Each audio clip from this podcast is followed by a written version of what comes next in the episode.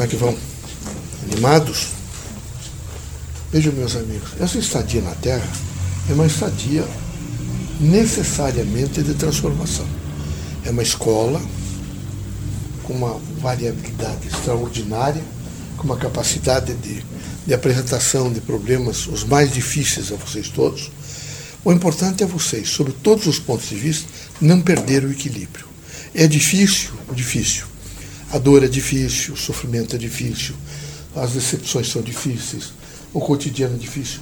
O importante é vocês, na, dimensão de uma descoberta pessoal que vocês devem fazer, através da força da prece, do autoconhecimento, da responsabilidade de saber quem vocês são, vocês imediatamente começar a se fortalecer naquilo que é mais essencial no ser.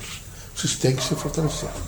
O que nós percebemos nesse mundo contemporâneo de vocês é uma diversidade muito grande, vocês perdem o sentido da vida. Vocês estão preocupados, vejam as cidades e esses tais shoppings. Vocês estão permanentemente, vocês viajam de uma cidade para outra para vocês irem fazer encontro nessas, nesses locais de consumo.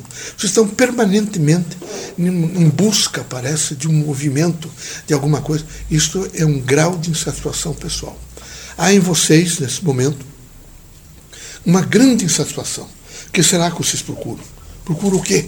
O que será que vocês querem tudo isso? Não é? Vocês saem daqui, vão para a Alemanha, e lá na Alemanha vocês vão para o site shop. Vocês vão não sei para onde vão. Ele passou a ser um centro é? de exposição de consumismo, aonde o grande significado é realmente consumir e se consumir. Porque o problema é que alguns de vocês estão se consumindo com isso. Os espiritistas precisam muito cuidado.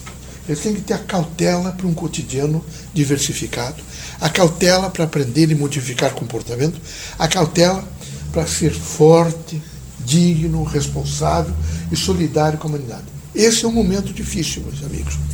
Esse processo materialista, que envolve essas casas todas de vender e vender vender, é o que tem levado, por exemplo, à destruição de Alepo. Alepo. É o que tem levado, nesse momento, à destruição de grande parte da África. É evidente que vocês todos não podem se transformar em meros consumistas, pessoas que estão permanentemente em uma linha de consumo, de consumo, de consumo, sem nenhuma reflexão sobre a cotidianidade de vocês. Vocês têm que pensar sobre esse cotidiano e verificar de que maneira vocês vão resolver a situação de vocês. Terão que fazer projetos de vida, terão que fazer projeto de vida. É um momento difícil. Vejam, guerras, destruição, bombas, os centros urbanos absolutamente tomados por traficantes, escolas em destruição. Há, nesse momento, uma negação da vida. Isso não é outra coisa senão a ausência de um sentido, vejo, de Deus. Deus não é um homem velho de barbas longas, nem tampouco é alguém que fica prometendo coisas a quem quer que seja. A doutrina dos espíritos procura explicar para vocês claramente que entre o conceito que vocês devem ter de indeterminação, de incerteza, vocês devem construir o livre-arbítrio. E em torno do livre-arbítrio, vocês devem todos os dias buscar um aperfeiçoamento, uma integração com a busca da verdade, um poder de esperar, um poder de perdoar, um poder de renunciar, um poder de não se agastar tanto. E vejo que vocês não sabem esperar. Deus tem que colocar, às vezes, dificuldades para vocês, para vocês saberem esperar. Vocês não sabem esperar. É como se vocês estivessem em primeiro lugar e, de, e, deve, e devem, e necessariamente, tudo acontecer em torno daquilo que vocês querem. Vocês têm que saber esperar. Às vezes tem que ficar sentado, quem sabe, num banco, para que vocês esperarem um pouquinho e fazerem um pouco de reflexão, para que depois vocês meditarem refletir é voltar a todos os registros que vocês têm ao longo da vida. E vocês têm que aprender a fazer essa reflexão para depois vocês meditarem. Meditar sobre temas importantes. Aqui, tudo é transitório. Todas as coisas são transitórias. É uma pena que os centros espíritos, que deveriam sensibilizar vocês a uma grande dignidade, no sentido de construir um mundo melhor, tenha colocado você, a grande parte do país nas mãos da chamada obsessão, destruindo, rompendo e desequilibrando as pessoas. O processo espiritista é um processo de responsabilidade e de construção de um homem novo, sem de maneira nenhuma ficar fazendo, nesse momento, a dimensão crítica de espíritos sofredores e criaturas que hão de vir através de outras pessoas para fazer sofrimento. Vocês todos têm livre-arbítrio. Ou aceita-se o livre-arbítrio ou aceita-se espírito perturbadores junto de vocês. A proposta doutrinária é uma proposta lídima, limpa, construtiva e absolutamente evolutiva. Por isso era preciso que vocês todos tivessem essa responsabilidade de explicar um Espiritismo onde Deus é o fundamento, o fundamento da vida, Cristo é o mestre de todos os mestres que traz o Evangelho, o livre-arbítrio é a responsabilidade de ir, vir, permanecer, ficar com a consciência de ser, numa dimensão crítica, evidentemente, de fazer ou deixar de fazer. O processo reencarnatório não é castigo, é um instituto universal que permite vocês virem à Terra, e eu também, e fazermos, evidentemente, não é, de longas, dimensionarmos, criarmos envergaduras diferenciadas para apresentar ao nosso próprio ser transformações. Além disso, é preciso coragem e disposição para entender, por exemplo, que no processo encarnatório, vejo, não há essas, essas, essas dimensões. Por exemplo, durante muitos anos, quem sabe não vamos nos unir.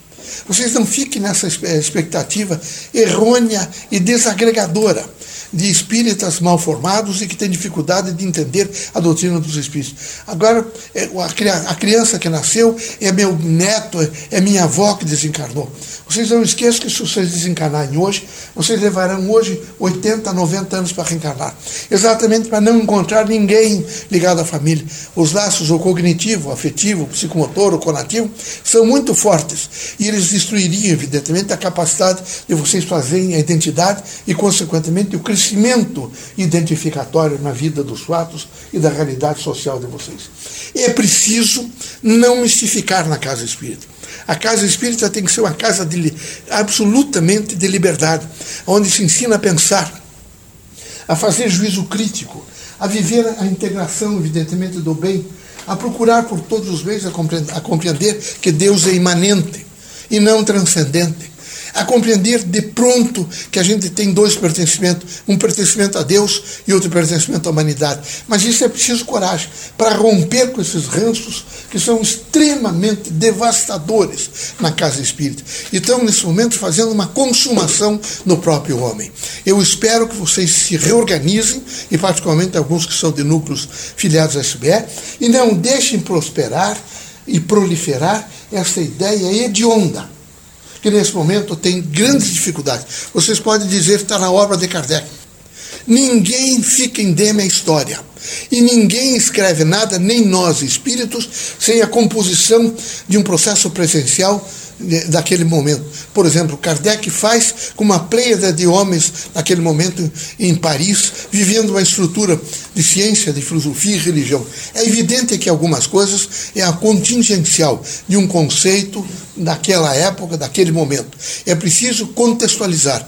E a grande contextualização da doutrina dos espíritos é o sentido da liberdade do ensinar a pensar, é do viver com dignidade, de fazer fraternidade e de educar o homem continuamente. Vocês precisam aprender a conhecer, aprender nesse momento a fazer, aprender a conviver com os diferentes e aprender a ser em um fortalecimento extraordinário de personalidade, de pessoa, de dignidade e de alguém que tem uma consciência crítica de saber que vai haver mudança. É muito importante que vocês todos estejam dispostos a uma grande construção. Os fracos não querem construir. Os fracos estão debilitados por si mesmos. Os fortes são aqueles que não aumentam a dor social. O centro espírita não pode criar dependentes, muito menos pessoas fracas que a cada esquina estão se queixando, cada esquina estão negando, cada momento estão dizendo que são perseguidos, ou ostrácicos, no sentido, evidentemente, da própria cultura. Os espíritas são fortes, eles são dignamente postos para um grande trabalho. Grande parte de vocês faz uma avaliação do espiritismo a manifestação espiritista é como se fosse um grande iceberg. Vocês veem só uma ponta. Somos nós espíritos nos manifestando. Algumas mensagens são um problema, por exemplo, de algumas metáforas. Vocês não fazem ideia do que representa a presença dos espíritos na Terra, no sentido de hospitais, de universidades, de casas de saúde. E na sistemática, numa dimensão, evidentemente, de encontrar pontuais, que nesse momento representam transformações do mundo numa dimensão de, de criar e de renovar o pensamento crítico da humanidade. Que Deus abençoe vocês todos, que Jesus os ilumine, que vocês sejam muito fortes para operar uma sistemática de construção humana.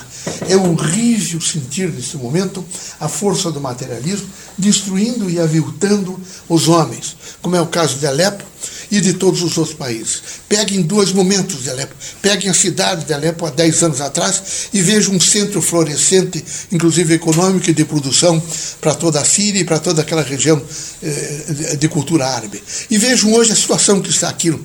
Senão a ganância, o materialismo, a força de destruição, a dificuldade de pensar na, na, na, no pertencimento à humanidade e no pertencimento a Deus. Que Deus nos ilumine, que Jesus ampare vocês todos, que vocês, com muita firmeza e disposição, nos ajudem a criar uma mentalidade nova de amor, de afeto, de luz, de esperança, porque de conhecimento e de sabedoria.